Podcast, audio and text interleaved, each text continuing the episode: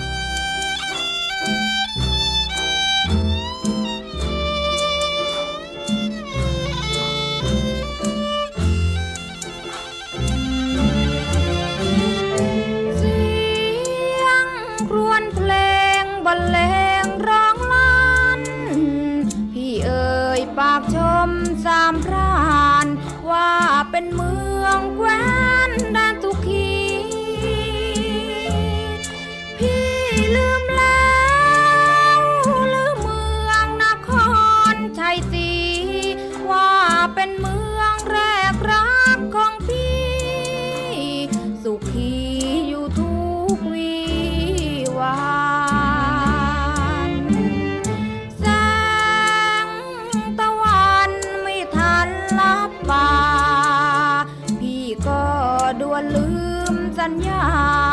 ว่าจะรักฟังใจผูกพันที่ลืมแล้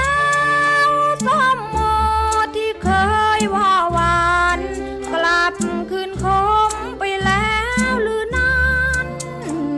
สัมพันธ์ก่อนเคยสดใส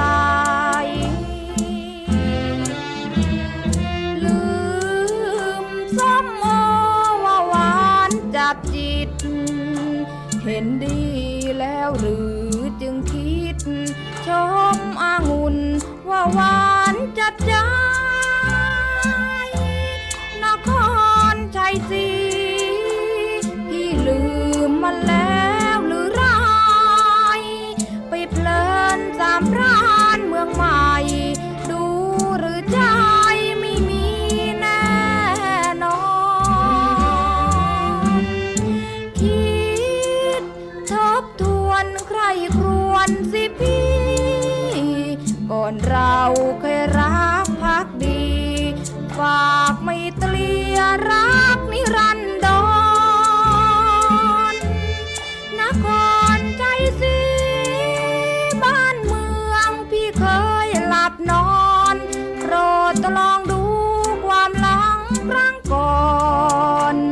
อย่าลืมนค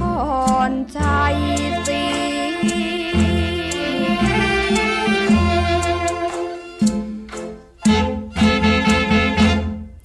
สวัสดีค่ะคุณผู้ฟังคะต้อนรับเข้าสู่รายการห้องสมุดหลังไม้ค่ะ กลับมาเจอกันที่นี่อีกครั้งนะคะ วิทยุไทย PBS ออนไลน์ วิทยุข่าวสารสาระ เพื่อสาธารณะและสังคมกับดิฉันรัศมีมณีนินค่ะ กับเรื่อง เจ้าเมือง ภาคต่อของเจ้าพ่อ วรรณกรรมชิ้นเยี่ยมนะคะ จากปลายปากกาของคุณอาจิน ปัญจพันธ์ศิลปินแห่งชาติ สาขาวรรณศิลป์ ประจำปี 2534 ค่ะ วันนี้มาถึงตอนที่ 6 แล้วนะคะ ความเดิมตอนที่แล้วค่ะ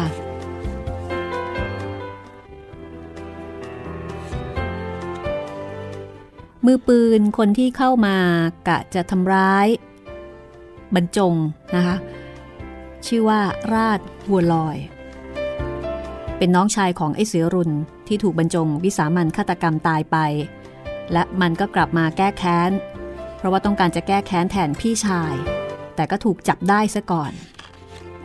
เมื่อบรรจงรู้ความจริง บรรจง ขังเจ้าราชบัวรอยเอาไว้เพียงแค่คืนเดียว ยึดปืนเอาไว้ หลังจากนั้นวันรุ่งขึ้น ก็ปล่อยออกมา แล้วก็แจ้งข้อหา เพียงแค่เมาสุราอารวาสแล้วก็บอกให้เจ้าราชเนี่ยไปขอปืนคืนจากเขาที่บ้านพักในอำเภอ โดยที่ช่วงกลางคืน ตอนที่ยัดเจ้าราชเข้าห้องขัง บรรจงก็สั่งดาบวง ให้หาน้ำแล้วก็หากล้วยน้ำว้า ให้กับเจ้าราชเพื่อกินกันหิว วันรุ่งขึ้นราดบัวลอยมานั่งพับเพียบเรียบร้อยอยู่ที่หน้าบ้านของบรรจง แล้วก็เรียกบรรจงว่าคุณพ่อ ขอปืนคืนท่ามกลางความสงสัยของผู้คนนะคะ ว่าบรรจงคิดอย่างไร จึงตัดสินใจปล่อยเสือเข้าป่าไม่กลัวหรือ ว่าเจ้าราดบัวลอยเนี่ยอาจจะย้อนกลับมาเล่นงานบรรจงอีกครั้งหนึ่ง จากนั้นก็มีรายงานว่า มีมือปืนกล้วยน้ำว้า ช่วยยิง แล้วก็ช่วยกำจัด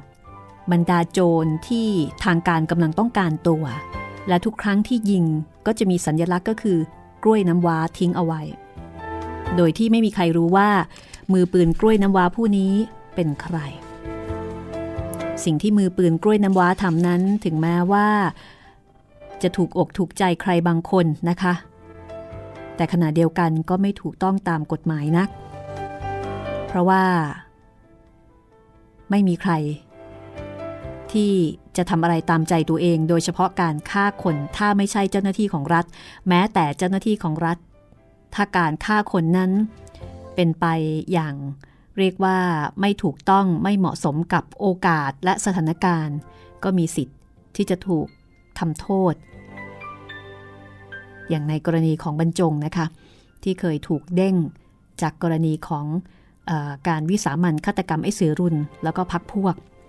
ซึ่งบรรจงก็จำได้ไม่มีวันลืมแล้วค่ะ จากนั้นประเด็นสำคัญของตอนที่แล้วอีกเรื่องหนึ่งก็คือการที่เสด็จเทสา จะแต่งงานให้กับบรรจงโดยรับสั่งว่า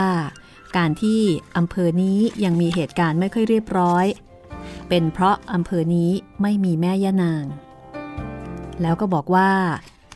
คนเป็นนายอำเภอจำเป็นอย่างยิ่งที่จะต้องมีคนปรนนิบัติ จะต้องมีแม่สีเรือน จะต้องมีภรรยานะคะ และเสด็จเทสาก็พูดเป็นในๆว่าท่านนั้นรู้ในหลายสิ่งหลายอย่างที่เกี่ยวกับบรรจง รู้ตื้นลึกหนาบางเกี่ยวกับเรื่องของ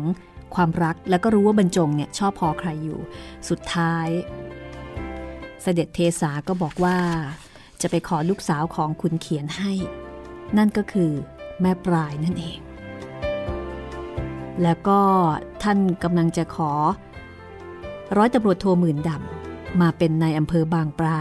ในขณะที่เตรียมจะย้ายบรรจง ไปอำเภอเมืองในจังหวัดนครปฐมเพื่อไปอยู่ใกล้ ๆ ให้ท่านได้ใช้สอย ชีวิตของบรรจงก็ดูเหมือนว่ากำลังเข้าที่เข้าทาง แล้วก็กำลังไปได้ดีทั้งเรื่องส่วนรวมและเรื่องส่วนตัวค่ะ วันนี้เป็นตอนที่ 6 นะคะ ของเจ้าเมืองเรื่องราวจะเข้มข้นดำเนินไปในทิศทางไหนอย่างไรติดตามได้เลยค่ะ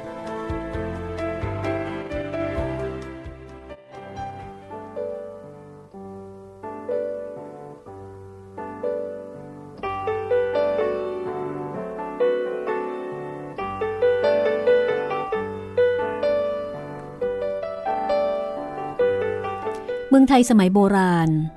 ประกอบขึ้นด้วย ชาวนา เจ๊กพ่อค้า นักเลง และข้าราชการ เจ๊กในที่นี้ก็คือ คนจีนที่เข้ามาทำมาหากินในยุคนั้น และคนไทยจะเรียกว่าเจ๊ก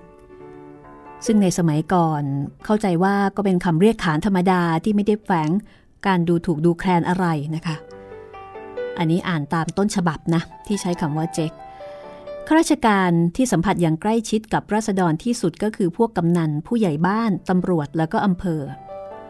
อำเภอนั้นจะแบกงานไว้ทุกแขนง ทั้งคุมตำรวจ โดยเฉพาะตำรวจในงานฝ่ายบู๊แล้วก็จัดการฟ้องร้องผู้ต้องหาซึ่งเป็นงานของฝ่ายบุญขณะเดียวกันก็รับงานฝากจากกระทรวงต่างๆ ในกรุงเทพ เช่น กระทรวงการคลัง โดยมีหน้าที่เก็บภาษีอากรทุกอย่าง แล้วก็นำเงินนั้นส่งเป็นทอดๆเข้ามายังกระทรวงคลัง มีการรับงานฝากจากกระทรวงกลาโหม คือแบ่งเก้าอี้ให้สัสดีนั่ง ดูแลคนเข้าเมือง จีน แขก เก็บภาษีคนต่างด้าว ผูกเป็นปีที่เรียกว่าผูกปี้ แล้วพัฒนามาเป็นเงินรัชชูปการ ซึ่งมาจากคำว่ารัชะบวกกับอุปการะ กลายเป็นรัชชูปการ หมายถึง เงินที่คนในแผ่นดินจะต้องช่วยรัฐไม่ว่าจะเป็นเชื้อชาติใด ไทยหรือต่างด้าว ภาษาชาวบ้านเรียกว่าเสียสวย ตำบลที่มั่งคั่งมีเงินหน่อยก็เสียหัวละ6บาท ตำบลที่ไกลกันดานก็เสียหัวละ4บาท หัวเมืองที่ฝืดเคือง หากินลำบาก หรือว่าปีไหนน้ำท่วมข้าวนาเสียหาย หลวงก็อาจจะยกให้เป็นตำบล คืออาจจะยกเว้นเป็นตำบลตำบลหรือเป็นปีๆก็ว่ากันไปตามสถานการณ์อำเภอรับงานจากป่าไม้ คือเก็บภาษีของป่า ช่วยงานเกษตร คือการแจกพันธุ์ข้าวในปีที่นาล่ม แล้วก็ยังช่วยงานของกรมที่ดินในการออกรังวัดที่ดินทำโฉนด แม้ว่ากรมจะมีที่ทำการที่ดินจังหวัดเป็นเอกเทศ แต่เมื่อจ่ายพนักงานออกไปทำงานตามตำบลหมู่บ้านแล้ว อำเภอตำรวจจะต้องตามไปคุ้มครองมิให้ถูกลอบยิงหรือว่าฟันกระบาลกันซึ่งซึ่งหน้า เห็นภาพเลยนะคะ ฟันกระบาลกันเนี่ยในกรณีที่เนื้อที่ที่จะรังวัดนั้นติดต่อกันเป็นสองเจ้า แน่นอนนะคะสองฝ่ายก็จะหวงกรรมสิทธิ์มิยอมให้อีกฝ่ายเนี่ยล่วงล้ำเข้ามาในเขตของตน หรือบางทีก็อาจจะมีการเกินเลยคือ อยากจะเกินเลยไปอีกฝ่ายหนึ่ง และขณะเดียวกันก็เป้าต้องป้องกัน แนวของตนไม่ให้อีกฝ่ายเนี่ยล่วงล้ำเข้ามา ก็มักจะมีกรณีที่วิวาทกันอยู่ได้บ่อยๆแล้วค่ะ เพราะว่าบางครั้งเนี่ยเส้นแบ่งมันอาจก็มันก็อาจจะแบบไม่ได้ชัดเจนอะไรมากนัก เพราะว่าอาจจะถือครองมาเก่าก่อนที่ปู่ย่าตายายลงต้นตาลต้นมะพร้าว หรือว่าอาจจะถือชายครองเป็นแนวเดิม วัดเสร็จออกโฉนดนา แล้วอำเภอก็เร่งรัดกำนันผู้ใหญ่บ้าน ให้เดินเก็บภาษีที่ดินทุกปีไปส่งให้ที่ดินจังหวัด ในส่วนของกระทรวงธรรมการนะคะ อันนี้อำเภอก็รับงานมาเช่นกันค่ะ ในแง่ของการดูแลวัด ซึ่งเมื่อกระทรวงนี้เพิ่มกรมการศึกษาอำเภอก็รับงานประชาบาลประถมศึกษาเข้าไว้อีก จะต้องรวบรวมเงินศึกษาพรี อันเป็นเงินที่รัษฎรทุกคนต้องพรีหัวละหนึ่งบาท แต่ว่าคนที่มีฐานะดีเป็นข้าหาบดีก็อาจจะเป็นตำลึงหนึ่งตำลึงก็คือ 4 บาท เป็นช่าง 80 บาท เพราะว่าเห็นแก่การศึกษาด้วย และเพื่อซื้อตำแหน่งกรมการอำเภอด้วย เหล่านี้ก็จะส่งให้แก่กระทรวงในกรุงเทพ ยังมีการช่วยงานของกระทรวงพาณิชย์ คือการเก็บภาษีข้าว ภาษีขนมจันอับ และภาษีสุรา แม้แต่บุรุษไปรษณีย์ก็ยังขอโต๊ะตัวหนึ่งบนอำเภอไว้ทำงาน ทั้งการส่งจดหมายและการรับส่งโทรเลข อันนี้คือพวกอำเภอ ซึ่งจะเห็นได้ว่างานเยอะงานล้นมือจริง ๆนะคะ เพราะว่ามีทั้งงานโดยตรงและก็งานรับฝากจากกระทรวงต่างๆ ที่ต้องอาศัยอำเภอนี่เป็นตัวประสาน ส่วนชาวนาก็มีหน้าที่ก้มหน้าดำนาเกี่ยวข้าวไปนะคะทำหน้าที่ของตนส่วนฝ่ายคนจีนหรือที่คนในยุคนั้นเรียกว่าเจ๊กพ่อค้า ก็มีหน้าที่รับซื้อข้าวเข้าโรงสี ส่งโรงสีในกรุงเทพ ประมูลเก็บค่าเตาต้มเหล้าหรือว่าทำโรงเหล้าเอง เป็นนายอากร มีผู้ดูแลทุกอำเภอนะคะ เรียกว่าหลงจูจับเหล้าเถื่อน มีให้ทำแข่ง แล้วก็ผูกขาดทำบ่อนการพนันแล้วก็โรงยาฝิ่น นักเลง นักเลงก็ทำหน้าที่ตำรวจรัษฎร ซึ่ง วีรกรรมที่ได้ทำสะสมเอาไว้ ก็อาจจะทำให้เป็นผู้ใหญ่บ้าน ถ้ามีฐานะดีหน่อย ก็อาจจะได้เป็นกำนัน แต่นักเลงไม่มีความหวังในราชการ คือ ถ้าเป็นกรณีที่ไม่มีโอกาส ที่จะเป็นกำนันหรือว่าเป็นผู้ใหญ่บ้าน ก็อาจจะมีการตั้งกองกำลังของตัวเอง ก็กลายเป็นโจรอะก็แล้วแต่ นักเลงในที่นี้ ก็อาจจะเป็นได้ทั้งทางบวกและทางลบนะคะ ทางบวกก็คือ มาช่วยราชการ เอาความกว้างขวาง แล้วก็เอาความเป็นนักเลงเนี่ยมารับใช้บ้านเมือง แต่ในอีกด้านหนึ่งก็อาจจะเอาไปเป็นโจรก็ได้ นอกจากนี้ก็ยังมีหมอตำแย คือคนทุกคนไม่ว่าจะเป็นกลุ่มไหน ก็ต้องมีเกิดมีตาย เมื่อมีเกิดมีตาย ก็มีคนอีกสองกลุ่มค่ะ ที่ขาดไม่ได้ กลุ่มหนึ่งก็คือหมอตำแย อีกกลุ่มหนึ่งก็คือสับปะเหร่อหมอตำแยก็คือเรื่องของการเกิด สับปะเหร่อก็คือเรื่องของการตาย หมอตำแยก็มักจะเป็นหญิงชรา ผู้เคยเห็นเคยทำคลอดจนมีประสบการณ์ ช่ำชองชำนาญว่ากันไป หมอตำแยก็มีลักษณะที่ค่อนข้างตรงกันข้ามกับลักษณะของของออคนที่จะทำหน้าที่คลอดในยุคปัจจุบันนะคะ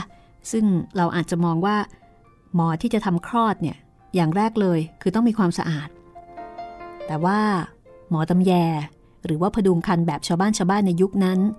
มักจะมีเล็บที่สกปรก มีกลิ่นลมหายใจจากการที่กินหมากปากเปรอะคือถ้าพูดถึงความสะอาดนี่ไม่ต้องไม่ต้องพูดถึง แต่ว่าจะเป็นคนที่มีความรู้กระบวนการทำคลอด ที่สืบเนื่องมาจากปู่ย่าตายาย เพราะว่าสมัยนั้นเด็กทุกคนคลอดที่บ้าน พอจะคลอดก็ไปตามหมอตำแยรอดบ้างตายบ้างก็ว่ากันไป ประมาณปีพุทธศักราช 2475 ก็เริ่มมีนางพดุงคันนะคะ ซึ่งทางการเริ่มจัดอบรมแล้วก็ค่อยๆ ปล่อยออกสู่ชนบท โดยเช่าห้องแถวในตลาด แล้วก็ยกป้ายว่าที่ทำการอนามัย แต่ว่าในตำบลที่ห่างไกลตลาดก็ยังคงมีหมอตำแยทำหน้าที่เหมือนเดิม ส่วนสับปเปลอค่ะ สับปเปลอนี่ยังคงมีอยู่จนกระทั่งปัจจุบันนะคะ ยังไม่มีใครมาแย่งหน้าที่สับปเปลอได้ สับปเปลอ อาศัยกินข้าววัด นอนข้างป่าช้า รางวัลที่เป็นเงินตราก็คือ เงินที่งัดแงะ เอามาจากปากของของศพนะคะ ที่เจ้าภาพเนี่ยยัดเอาไว้เป็นธรรมเนียม ว่าผู้ตายจะได้เอาไปใช้ในเมืองผี และเมื่อเกิดใหม่จะไม่ยากจน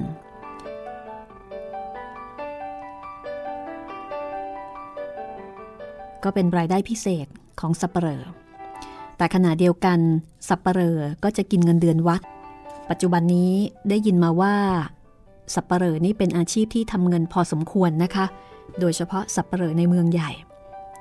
ที่มีการเผาศพอยู่บ่อยๆ เพราะว่าอาชีพนี้ อืม ยังไงยังไงก็ไม่ตกงาน เพราะว่ายังไงยังไงก็ยังคงมีคนตาย แล้วก็ไม่ค่อยมีใครกล้าทำมากนัก คู่แข่งน้อยนะคะ แล้วก็เป็นที่ต้องการ นี่คือกลุ่มคนต่างๆ ในยุคนั้นสมัยนั้นเมื่อประมาณ 50-60 ปีที่ผ่านมา ในบทที่ 21 ชื่อบทว่า บันทึกของผู้จะเป็นเจ้าเมือง ซึ่งจะหมายถึงใครไปไม่ได้นอกจากบรรจง บรรจงหรือว่าขุนบรรจงสุพรรณสีเขียนบันทึกเอาไว้ว่า พศ 2470 ปีนี้เราอายุได้ 31 เสด็จเทสาทรงมีพระกรุณาสูงยิ่ง จัดการขอแม่ปลายให้แก่เราแต่งงานกันที่บ้านขุนเขียน ซึ่งเราเคยนั่งจ้องอยู่ใต้ถุนในวันแต่งงานของนายพรมกับแม่โปรย เสด็จเทสาทรงสละเวลาจากมณฑลเป็นเจ้าภาพฝ่ายเราทำให้ขุนเขียนพี่นอบพี่เทาอย่างยิ่ง ก็ต้องบอกว่างานใหญ่ไม่เบาทีเดียวนะคะ เสด็จเทสาเป็นเจ้าภาพฝ่ายชาย ขุนบรรจงบันทึกต่อเอาไว้ว่า เมื่อครั้งแต่งงานในพรมกับแม่โปรยนั้น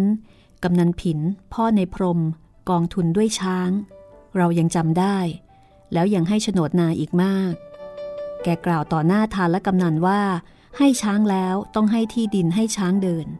ฝ่ายคุณเขียนกองทุนด้วยเครื่องทองหยองจำนวนมาก แล้วก็ปืนหลายกระบอก แกพูดดีเหมือนกันว่า มีที่ดิน ช้างม้า แล้วต้องมีอาวุธ วันแต่งงานของเรานี้ คนมาเกือบทั้งจังหวัดสุพรรณขุนเขียนเอาทองย้องส่วนหนึ่ง และโฉนดที่ดินริมแม่น้ำแปลงเล็ก ซึ่งเป็นสมบัติดั้งเดิมของคุณแม่ของแม่ปลายเป็นกองทุน ไอเรานั่งหน้าชาอยู่ เพราะไม่มีสมบัติพัสถานติดตัวเลย นึกไปถึงหีบสมบัติของพ่อ ซึ่งเคยนั่งทับ แต่เมื่อเราวิ่งไปช่วยพ่อแม่ในกองไฟ ก็มีมือดีมายกเชิดไปเสีย ถ้าหากยังอยู่ เราจะต้องเอาหีบกำปั่นของช่างทองพ่อ ลากมากองทุนเสียให้มันลือชาว่า เราก็มีสกุลเหมือนกัน คือจริง ๆ ขุนบรรจงนี่ก็จัดได้ว่าเป็นคนที่มีฐานะนะคะ เพราะว่าที่บ้านเนี่ยเป็นร้านทอง แต่ก็น่าเสียดายที่ทุกสิ่งทุกอย่าง มอดไหม้ล่มสลายไปในกองเพลิง ทำให้เขากลายเป็นคนที่ไม่มีสมบัติติดตัว นอกจากความรู้ความสามารถ บรรจงบันทึกต่อไปว่า แต่เสด็จเทสาท่านทรงกู้หน้าเราไว้ด้วยมือเปล่า มือเปล่าของพระองค์ท่านแท้ๆส่งตบลงไปบนโต๊ะรับแขกบ้านเจ้าสาวดังสนั่น คนได้ยินกันหมด ท่านตรัสเจ็ดคำพรางตบกระดานเจ็ดครั้ง ตรัสทีละคำว่า ฝ่ายเจ้าบ่าว ขอกองทุนด้วยบรรจงบอกว่าเราตัวการแล้วก็งงไปเลย ว่าท่านจะเอาอะไรมากู้หน้าเรา ท่านเอาพระหัตถ์ขวาที่ตบโต๊ะนั่น มาชี้ที่หน้าผากเรา แล้วตรัสชัดเจนยิ่งกว่าเสียงใด ๆ ในขณะนั้นว่าตำแหน่งนายอำเภอเมือง จังหวัดนครปฐมและตราบใด ที่ฉันผู้เป็นเจ้าภาพยังอยู่ในราชการ ฉันขอกองทุนให้ล่วงหน้าในวันนี้ ด้วยตำแหน่งเจ้าเมือง ซึ่งขุนบรรจงจะต้องได้จังหวัดใดจังหวัดหนึ่งในสามจังหวัด คือสุพรรณบุรี นครปฐมและสมุทรสาคร ซึ่งฉันเป็นเทสามณฑลนี้ นี่คือกองทุนฝ่ายเจ้าบ่าวนะคะ กองทุนด้วยด้วยตำแหน่งหน้าที่การงาน บรรจงบอกว่า ขณะบันทึกนี้ ข้าพเจ้าขุนบรรจงกราบสมุดลงไปเจ็ดครั้ง จากนั้นขุนบรรจงก็เล่าถึงเท่าแก่แดง ซึ่งแกก็มาในงานนี้เช่นกัน พอมาถึงก็ยิ้มแต้มองหน้าเจ้าบ่าว แกคงคิดถึงวันนั้นในเรือเม ที่แกทายเราไว้ว่า หรือจะต้องได้เป็นถึงเจ้าเมือง ก่อนไปแต่งงานทิ้งบ้านไว้ พอรับแม่ปลายกลับมา มีกล้วยน้ำว้าสักยี่สิบเครือ วางอยู่ที่นอกชานไอราชแสดงความจงรักภักดีตามประษาของมัน นี่ก็เป็นกองทุนที่มันมอบให้เรา จะต้องตามตัวมันมาบอกว่ากล้วยน้ำว้าไม่ต้องใช้แล้ว เพราะมันจะได้ถือปืนของตำรวจในหน้าที่เร็วๆนี้ มันจะมีโอกาสร่วมพลิกศพวิสามันฆาตกรรม แทนที่จะซุ่มยิง แล้วรีบโยนกล้วยเป็นรหัสแล้วหนีไป คือก่อนหน้านี้บรรจงก็ได้ทูลเทสาเสด็จเทสานะคะว่า อยากจะขอคนมาช่วยราชการแล้วก็ได้เล็งเอาไว้แล้ว ซึ่งก็ได้รับประธานอนุญาตจากเสด็จเทสาในการที่จะให้เจ้าราชเนี่ยมาเป็นพลตำรวจช่วยงาน ก่อนที่เสด็จเทสาจะกลับมณฑลท่านแวะกลางทางที่ทุ่งทองของนายพรมกำนันผล ท่านเรียกพวกเขาลงไปพบ ตรัสว่า ทุ่งทองเลอะเทอะใหญ่แล้ว เป็นสองฝักสองฝ่าย สองตำบลควบกัน แล้วมั่วสุมทั้งโรงยาฝิ่นทั้งบ่อนการพนัน เป็นที่ซ่องสุมนักเลงหัวไม้และโจรผู้ร้าย พระองค์ท่านจะสั่งรวมเป็นตำบลเดียวกัน ให้มาขึ้นกับบางปลา เพื่อที่จะให้บรรจงกวาดล้างแสดงฝีมือ ก่อนที่จะได้ตำแหน่งนายอำเภอเมือง นครปฐม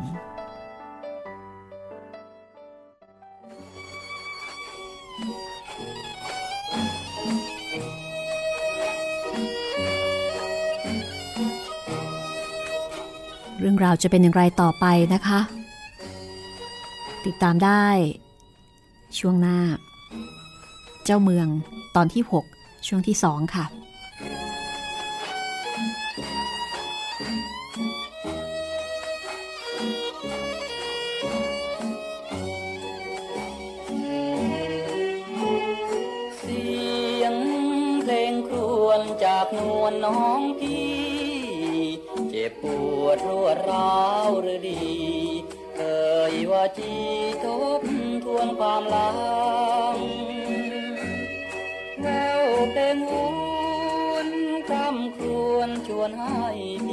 ัง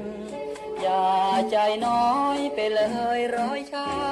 ำโปรดฟังทูลหัวคนดี รักพี่คงสื่อตรงเหมือนก่อนบ้านเมืองแดนแคว้นเคยนอน ไม่เคยลืมนครชัยศรีพี่ยังรัก จจดจำได้ดีที่ลองใจยอดรักของพี่ คนดีอย่าด่วนวันไหวจงทบทวนใครครวญน้องพี่เนื้อทองทั้งสองบางนี้ ก็เหมือนพี่และน้องร่วมใจ ครชัยศรีน้องพี่ก็มีความหมายสามพรานเนื้อทองน้องใหม่ ที่ฝากใจหวังเชื่อมสัมพันธ์น้องเนื้อนวลอย่าควรหวนหายไม่เคยมองน้องข้ามไป แบ่งดวงใจรักเธอเท่ากันอย่ามันมองข้องใจกันเลยแจ่มจันทร์ด้วยดวงใจพี่ยังรักมันทั้งสามพรานนครชัยศรี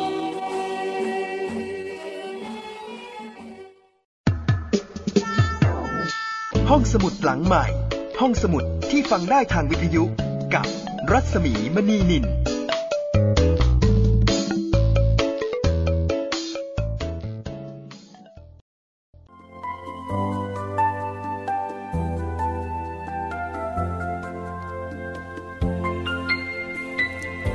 เราเข้าสู่ช่วงที่2นะคะ ของเจ้าเมืองตอนที่ 6 ค่ะ อนนี้ดูเหมือนว่าชีวิตของขุนบรรจงนั้นแหมค่อนข้างจะดีงามนะคะ ทั้งหน้าที่ราชการก็กำลังไปได้สวย ทั้งเรื่องส่วนตัวก็ได้ตบได้แต่งโดยมีเสด็จเทสาเป็นเจ้าภาพฝ่ายชาย เป็นหน้าเป็นตา ได้มีภรรยาที่ดี ถึงพร้อมด้วยเรียกว่าทั้งชาติตระกูล ทั้งคุณสมบัติ ทั้งรูปสมบัติ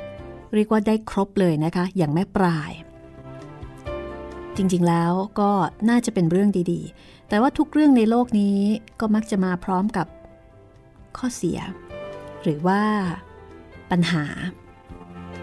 ขุนบรรจงก็เช่นกันค่ะ ในตอนนี้นะคะ จะเป็นเรื่องที่ขุนบรรจงจะต้องวัดบารมี วัดบารมีแล้วก็ต้องตัดสินใจ ระหว่างความถูกต้องในหน้าที่ราชการ กับน้ำใจ แล้วก็เรื่องส่วนตัว เรื่องของครอบครัว เรื่องของญาติพี่น้อง ขออนุญาตนอกเรื่องนิดหนึ่งนะคะ มีคุณผู้ฟังที่ฟังรายการห้องสมุดหลังไม้แล้วก็บอกว่า ชอบจังเลย เจ้าพ่อเจ้าเมืองเนี่ย โดยเฉพาะตอนเจ้าพ่อที่เพิ่งจบไป แอบสงสารแม่ผาดอยู่ลึกๆ บอกว่าอินมากนะคะ อีกท่านหนึ่งก็บอกว่าใช้วิธีการดาวน์โหลด คือรอให้เล่าเยอะๆก่อนนะคะ แล้วก็ดาวน์โหลดมาฟังทีเดียว เพื่อที่จะไม่ต้องทรมานกับความอยากรู้ว่าจะเป็นอย่างไรต่อไป เป็นอีกเหตุผลหนึ่งที่ชอบดาวน์โหลดมากกว่าจะมากกว่าจะฟังแบบตอนต่อตอน เวลาที่มีการอัปโหลดก็ฟังใช่ไหมคะ แล้วก็รอฟังตอนต่อไป แต่คุณผู้ฟังท่านนี้บอกว่าไม่ชอบวิธีนี้มันทรมาน เพราะฉะนั้นก็รอรอให้จบเลย หรือไม่ก็รอให้มันเยอะๆก่อน แล้วก็จะได้ฟังอย่างต่อเนื่อง จุใจสะใจ แล้วก็มีหลายท่านที่ เสนอเรื่องต่อไปนะคะ มีเสนออทวิภพแล้วก็สี่แผ่นดินสี่แผ่นดินเล่าไปแล้วนะคะ ก็ก็ลองเช็คย้อนหลังดูได้ ในเว็บไซต์ thaipbsonline.net นี่แหละค่ะ คุณป๊อปเสนอสองฝั่งครองของวอวินิจฉัยกุลนะคะ คุณประยูนเสนอเจ้าไหล ซึ่งเป็นประวัติของพระเจ้าทรงธรรมและพระเจ้าปราสาททองนะคะบอกว่าอยากฟังห้องสมุดหลังใหม่นำมาเล่า ตอนนี้ก็มีมีเรื่องที่ที่หลายคนเสนอเอาไว้หลายเรื่องทีเดียวนะคะ รับไปหมดค่ะ ทั้งเรื่องไทยเรื่องเทศ รอแต่จังหวะอันเหมาะสมว่าเรื่องไหนจะได้ออกอากาศก่อนเท่านั้นเอง เอาละตอนนี้เราไปฟังขุนบรรจงกันต่อเลยก็แล้วกันนะคะ ในฐานะที่เป็นนายอำเภอบางปราแล้วก็ตลาดทุ่งทองเนี่ย ก็กินอาณาบริเวณสองพื้นที่ ทั้งบางปลาของนครปฐมแล้วก็บางควายของสองพี่น้องสุพรรณบุรี ในส่วนของนายพรมนั้น ทั้งบ่อนของเขาทั้งโรงยาฝิ่นของเขา อยู่ในส่วนของบางควายอำเภอสองพี่น้องนอกท้องที่ของบรรจง แต่ว่ามันเป็นตลาดเดียวกัน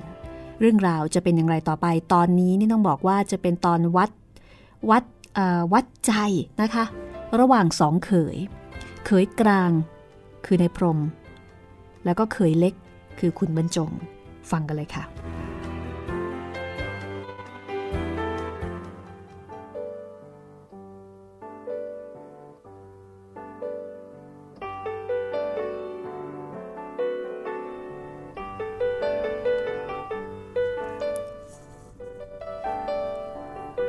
คืนนั้น คุณบรรจงกอดแม่ปลาอย่างนุ่มนวลขณะเดียวกัน ก็อดไม่ได้ที่จะนอนครุ่นคิดว่า เราเป็นเขยเล็ก ในพรมเป็นเขยใหญ่ทำอะไรรุนแรง ขุนเขียนพ่อตาก็จะระคายใจ เขาท่องคาถาหลวงพี่ ว่าข้าพเจ้าแน่นอนต้องตาย หมายถึงหลวงพี่ที่เคยอุ้มชูแล้วก็ส่งเสียเลี้ยงดูเข้ามา กับคาถาหลวงพ่อกาบวัดจันทร์ที่เคยให้คาถาเขาเอาไว้ว่า มึงทำอะไรกูรู้หมด สลับกันไปมาหลายเที่ยวจึงหลับลงได้ รุ่งขึ้น เขาเรียกนายดาบวง ให้เอาตำรวจไปด้วยอีกคนหนึ่ง เอาเรือยนต์ของอำเภอออกตรวจความเรียบร้อยของทุ่งทอง ที่ฝั่งตรงข้ามอำเภอ คือตำบลบางโพนั้น คนของกำนันผลถูกส่งมาเป็นแมวมองทุกวัน ขี่ม้ามาแต่เช้า เอาม้าฝากบ้านคนรู้จักที่ท้ายตลาด แล้วก็มานั่งเล่นหมากรุกที่โรงขายเหล้าริมแม่น้ำนั่งนั่งเดินเดินข้าเวลาไปจนพบค่ำแล้วก็ขี่ม้ากลับ ระยะทางจากทุ่งทองกับบางโพ ถ้าขี่ม้าเหยาะๆก็ไม่เกินหม้อข้าวเดือด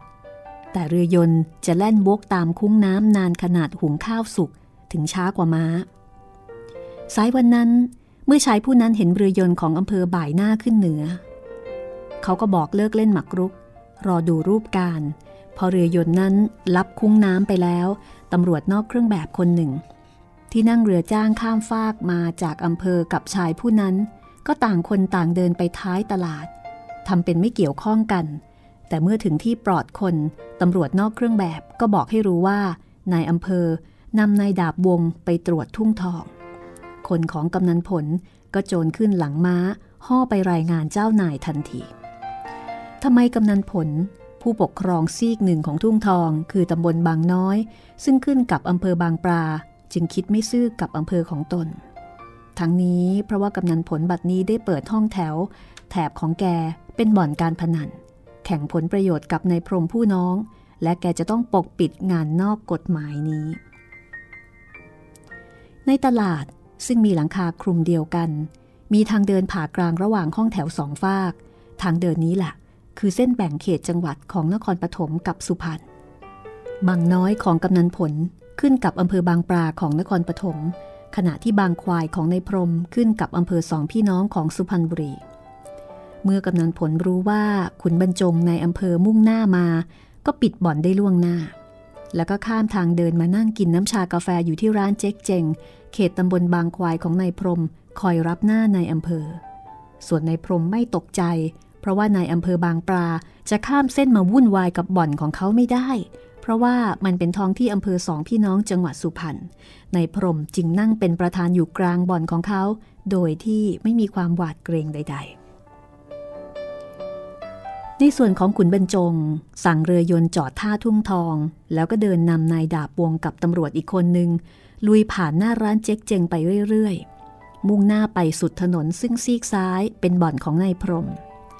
เจ๊กเจงออกทางหลังร้าน แล้วก็รีบวิ่งไปบอกในพรมเจ้านายของตนว่านายอำเภอกับตำรวจมานายพรมไม่สนใจ ช่างเขาไปะแหละเขาเป็นนายอำเภอบางปลา จะไปยุ่งอะไรกับสองพี่น้อง ก็พอดีกับคุณบรรจงพรวดเข้ามาที่หน้าบ่อน แล้วก็สั่งให้จับทุกคนข้อหาซ่องสุมเล่นการพนันบ่อนเถื่อนนายดาบวงกับตำรวจติดตาม ปืนพร้อมในมือขยายออกคุมซ้ายขวา ผู้คนแตกตื่นโกลาหล ชิงกันออกทางประตูหลัง ซึ่งเจ๊กเจงกับนายพรมอุดทางอยู่ อะไรกันนายอำเภอ นี่มันเขตสองพี่น้องนะ เขตไหนก็ต้องจับครับคุณพรม เพราะว่าผมจะละเว้นไม่ได้ ขณะเห็นการทำผิดกฎหมายต่อหน้า ก็ผมไปเล่นต่อหน้าคุณหรือไง ผมไปเล่นในเขตของคุณหรือ ในพรมถามอย่างใจเย็น เขาแบมือไปทางนายเจียนผู้ช่วย ซึ่งนายเจียนก็ส่งพาราเบลลัมกระบอกเมื่อเริ่มให้ทันทีส่งปืนให้กันแล้วนะคะนายอำเภอ นี่บุกรุกข้ามเขตนะ ส่วนคุณบรรจงไม่ชักปืนนายพรมจึงสายปากกระบอกไปยังนายดาบวง ว่าไง หมู่วง ลืมเพื่อนเก่าเสียแล้วเหรอ ผมเป็นนายดาบแล้ว ไม่ใช่หมู่ ก็เลยลืมความหลัง ในพรมหัวเราะปกติ คุณบรรจงยืนยันคำสั่งเดิมว่า จับทุกคนในที่นี้ พลเล็ก คุมให้ดีนายดาบวง เอาบันทึกมาจดชื่อทุกคน ทุกคนเหรอ ในพรมยังใจเย็นเช่นเดิม ที่เขาพูดนั้นหมายถึงว่าจะจดชื่อตัวเขาด้วยหรือ แต่ขุนบรรจงกลับจ้องหน้าแล้วก็แกล้งถามว่า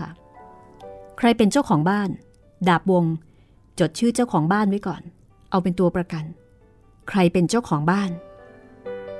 มาถึงตอนนี้ในพรมถึงกับสิ้นความอดทน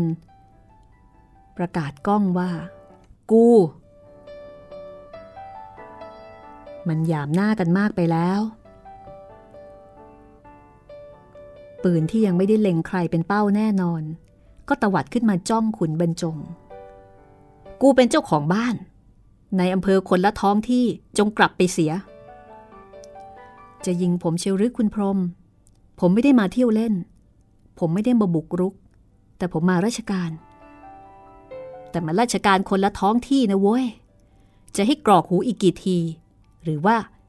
จะเอาลูกปืนกรอกปากสักลูก ในพรมบันดาลโทสะแบบสุดกลั้น แต่ขุนบรรจงก็ประกาศคำที่เด็ดขาดว่า ท้องที่ไหน ก็เป็นแผ่นดินของพระเจ้าอยู่หัวทั้งสิ้น สิ่งใดผิดกฎหมาย ผมดูแลต่างประเทศพระกัน และผมจะเอาผู้ต้องหาทั้งหมด ไปส่งที่อำเภอสองพี่น้องเจ้าของท้องที่ อย่าหวังเลยนายอำเภอ ในพรมยิงปืนเปรี้ยงขึ้นบนหลังคา คนเล่นทั้งหมดไปจุกกันเป็นจอมปลวก ล้อมรอบตัวในพรมกับในเจียนด้วยความตกใจ ไม่รู้ว่าใครเป็นคนลั่นปืน นี่นัดที่หนึ่งนะในอำเภอ กี่นัดก็ยิงมา ดูสิว่า ลูกปืนไหนจะยิงกฎหมายแตก คุณบรรจงชักปืนของเขาออกมา แต่ปากกระบอกยังห้อยลงดิน พระขุนแผนที่กำนันเมฆให้ไว้ เต้นได้เองในกระเป๋าเสื้อด้านหัวใจ พระอยู่กับเราแล้ว ขุนบรรจงคิดรู้สึกมีกำลังใจ จากนั้นก็มีเสียงเปรี้ยง ในพรมยิงพื้นกระดาน ลูกปืนฉลบออกไปหน้าห้อง ถ้าฉลบมาตรงๆแล้วก็ขุนบรรจงก็คงจะต้องเจ็บ นี่นัดที่สอง พาตำรวจออกไปจากบ้านกูเดี๋ยวนี้ ถ้านัดที่สามแล้วก็ หัวขาด บนหัวของขุนบรรจง คือหมวกกะโลบิน หมวกอาถรรพ์ที่เคยถูกไอรุนยิง ไอรุนก็คือเสือร้ายที่เขาเคยวิสามันฆาตกรรม แล้วก็ไอรุนเนี่ยยิงปืนมาโดนหมวกกะโลของเขาจนบิน มือซ้ายของบรรจง ถอดหมวกออกมาดูรอยบินนั้น เหมันคู่กับตราครุฑเงินตัวเบ้อเริ่ม คือถอดหมวกออกมาดู แล้วก็สวมกลับดังเดิม มือขวาที่ถือปืนยังคงห้อยต่ำขุนบรรจงไม่ยอมใช้ปืนง่าย ราะมีบทเรียนมาตั้งแต่คราวไอรุนแล้ว คราวนี้เขาจะใช้บารมีบ้างละ่ะ ถ้าปราบคนต่างอำเภอไม่ได้ เขาก็เป็นเจ้าเมืองไม่ได้ ในขณะเดียวกันในพรมยกปืนขึ้นเล็งไปที่ใบหน้าของขุนบรรจง พรางบอกว่า หยามกันนักแล้ว แต่ขุนบรรจงก็ตอบกลับไปว่า คุณนั่นแหละ หยามกฎหมาย มีเจตนาทำร้ายเจ้าพนักงานผู้ปฏิบัติตามหน้าที่ ในพรมเจอคำนี้ ความคิดสะดุดลง แต่จ้องปืนขู่เอาไว้เท่านั้น จากนั้น ก็มีแต่ความเงียบงัน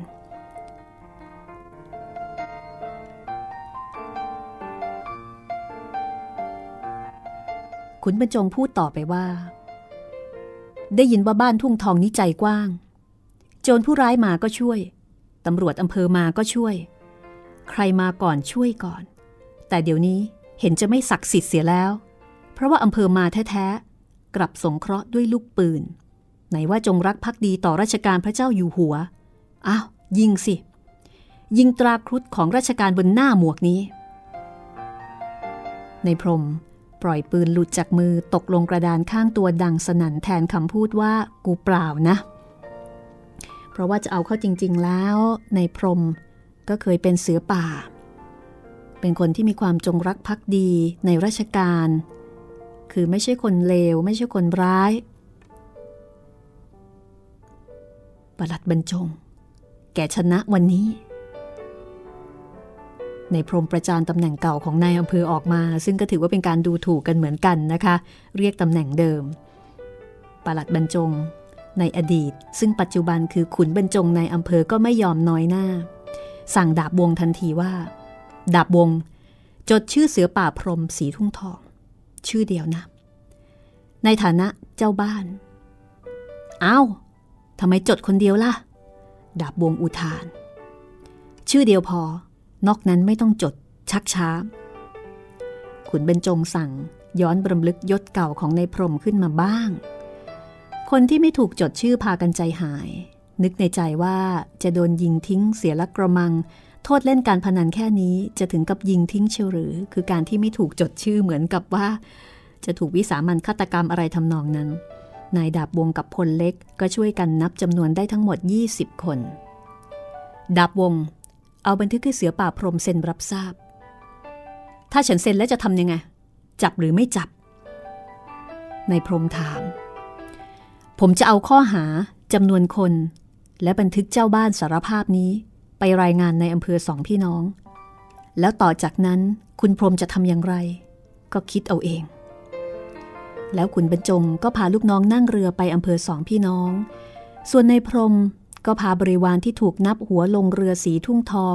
ไปให้อำเภอสองพี่น้องปรับครบ 20 คน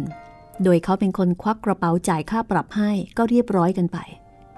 แต่ที่มันไม่เรียบร้อยก็คือขุนบรรจงให้ดาบวงจดชื่อของเขาว่า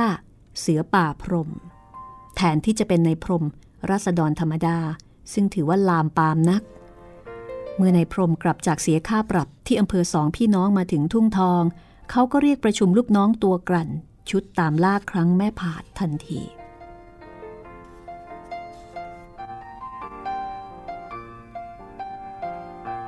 จากปัญหาในหน้าที่ราชการ ที่ว่าก็หนักหนาพอแล้ว แต่ที่หนักหนายิ่งกว่านั้น คือปัญหาในครัวเรือน เมื่อขุนบรรจงกลับมาถึงบางปลา เขาก็เล่าเรื่องให้แม่ปลายฟังว่า ภารกิจในวันนี้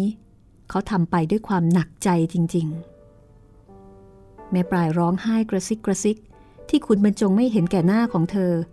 ซึ่งเคยอาศัยบ้านในพรม และไม่เห็นแก่แม่โปรยพี่สาวของเธอ ซึ่งเป็นเมียในพรม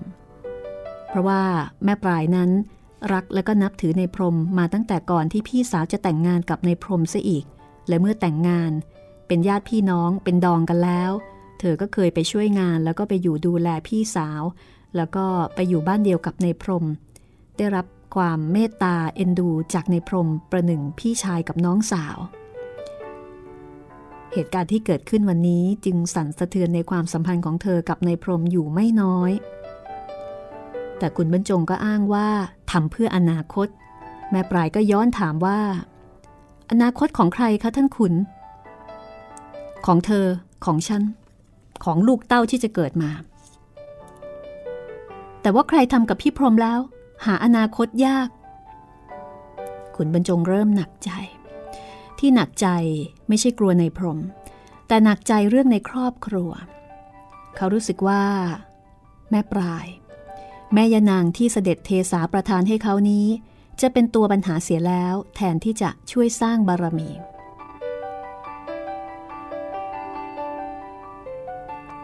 แต่จะว่าไป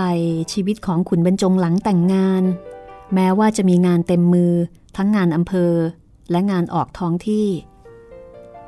ชีวิตของเขาก็ดีขึ้นกว่าเดิมมากมาย แต่ก่อนนี้ ชีวิตข้าราชการของเขา แม้ว่าจะเป็นข้าราชการนักปกครองระดับสูงในท้องถิ่น แต่การกินการอยู่ก็ไม่คือไม่ค่อยครบมือ้อ ยกยอดไปเสียบ้างทำกินเองบ้าง ซื้อเขากินที่ตลาดบ้าง แต่บัดนี้เมื่อแต่งงานแล้ว แม่ปลายตั้งครัว จัดหาอาหารแล้วก็ทำขนมแปลกๆ ให้เขากินครบทุกมื้อ แบบแม่เย่าแม่เรือนไม่บกพร่อง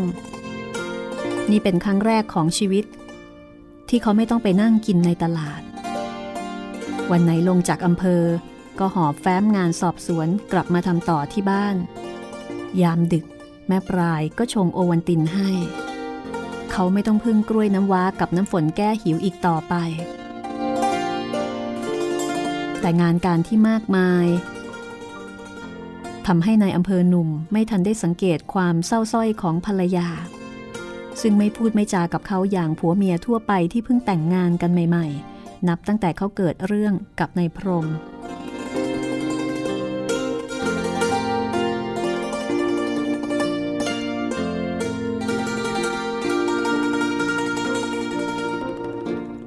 วันหนึ่ง กำนันเมฆบ้านบางโพฝั่งตรงข้าม มาขอพบเขาที่บ้าน พูดจาซุบซิบกัน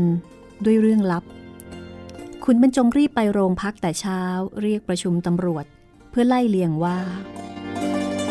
วันที่เขาไปจับบ่อนที่ทุ่งทองนั้น มีตำรวจคนไหนบ้าง ที่ข้ามฟากไปบางโพ ปรากฏว่ามีพลนิ่ม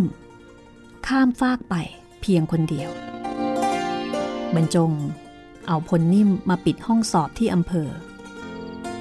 พลนิ่มผู้เอาใจไปเข้าด้วยทุ่งทอง เพราะว่ากินสินบนก็พูดจาโอหัง เพราะคิดว่ามีบารมีในพรมกับกำนันผลคุ้มหัว แบ่งรับแบ่งสู้ อ้างว่าไปเที่ยวเล่นจะเป็นไรไป คุณบรรจงปล่อยให้พลตำรวจผู้นั้น ยืนอยู่หน้าโต๊ะของเขา ส่วนตัวเขาพิมพ์หนังสืออยู่ครึ่งหน้ากระดาษ แล้วดึงพืชส่งให้ นี่คือใบลาออกของแก ฉันพิมพ์ให้แล้ว เซ็นชื่อ ผลนิ่มถึงกับตกตะลึง เรื่องราวจะเป็นอย่างไรต่อไปนะคะ คงไม่ง่ายนักที่จะให้ผลนิ่ม ซึ่งกินสินบน แล้วก็มีบารมีของในพรมกับกำนันผลเนี่ย คุ้มหัวอยู่ จะเซ็นลาออกง่าย ๆ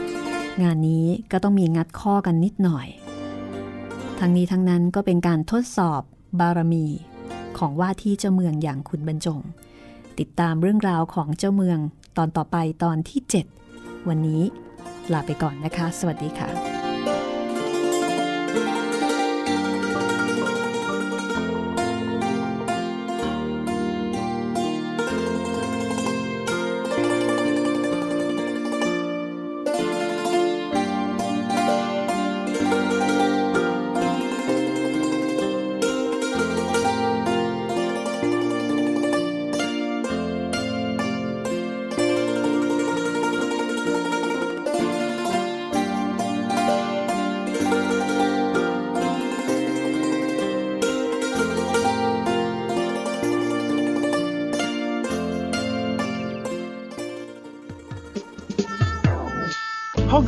งใหม่